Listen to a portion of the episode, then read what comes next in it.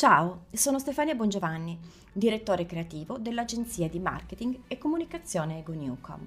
Ho deciso di registrare questi contenuti per condividere con te analisi, approfondimenti, case study, esempi, tendenze, curiosità e novità a cui ispirarsi e con cui orientare decisioni consapevoli di business, marketing e branding.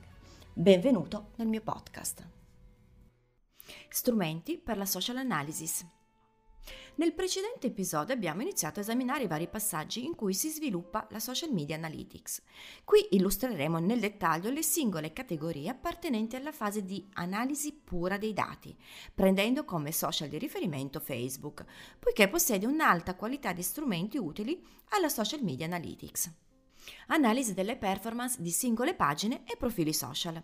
La prima metrica da considerare è la misurazione della notorietà e dell'awareness di una pagina, data dal numero di like, fan e follower, due dimensioni indipendenti l'una dall'altra. Il numero dei fan indica quanti profili segnalano apertamente la preferenza, il sostegno e l'approvazione.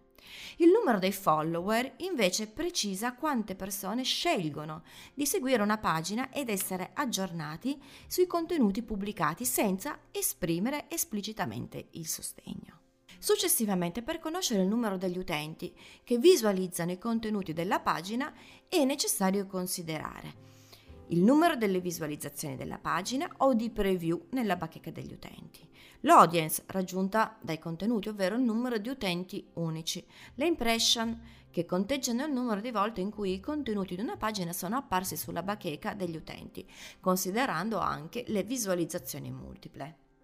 Altra metrica da prendere in considerazione è il tasso di coinvolgimento degli utenti, Average Engagement Rate, ossia il rapporto tra la somma delle interazioni ottenute, reaction, commenti e condivisioni, da tutti i post della pagina e il numero di follower della pagina stessa, il tutto diviso per il numero dei post presi in considerazione.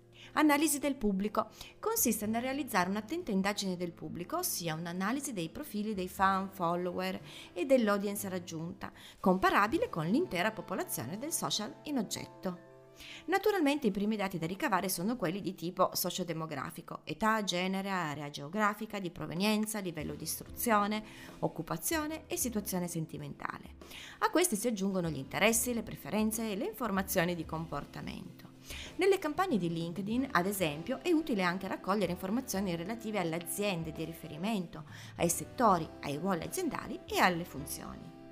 La raccolta e l'interpretazione di questi dati permette di definire i target da raggiungere sia in organico che per mezzo di social ads, costruendo audience basate sulle metriche individuate, modulare gli argomenti con cura, scegliere i formati dei contenuti da pubblicare. Analisi delle conversazioni. Questa tecnica di social media analytics riguarda le conversazioni che si sviluppano sui social network, ovvero commenti, impressioni, condivisioni risposte ai dibattiti mediante cui è possibile monitorare alcuni fattori. Il livello di popolarità e interesse scatenato intorno a un personaggio, argomento, brand o prodotto, le caratteristiche sociodemografiche e gli interessi dei partecipanti alle conversazioni in rete, la rilevanza dei singoli partecipanti al dibattito, identificando profili più o meno influenti e costruendo delle mappe capaci di misurare la viralità dei contenuti condivisi dai partecipanti, le reti create intorno ai singoli personaggi e temi misurando il numero delle interazioni, i termini utilizzati, la distribuzione geografica degli interventi e la provenienza dei partecipanti, la classificazione dei contributi al dibattito, per numero di reazioni innescate, tasso di approvazione e di rilevanza. La misurazione del sentiment, cioè il grado di approvazione, disapprovazione, reazioni e attitudini rispetto alle tematiche affrontate. Un'analisi di questo tipo consente di ottenere informazioni di grande impatto sulle strategie di marketing e le scelte di produzione delle aziende. E ora arriviamo all'interpretazione delle informazioni e ai modelli di trasmissione del messaggio. La fase di interpretazione del dato consiste nell'attribuire un concetto esplicativo ai singoli dati analizzati o alle reazioni che intercorrono tra gli stessi.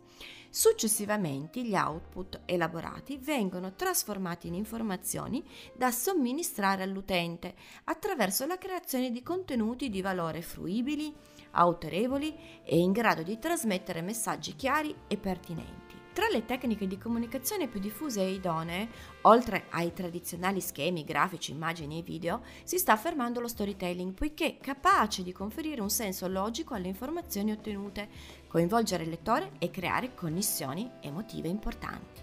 Continua a seguirci, nei prossimi episodi scenderemo nel dettaglio del marketing analytics e conosceremo i vantaggi per le aziende.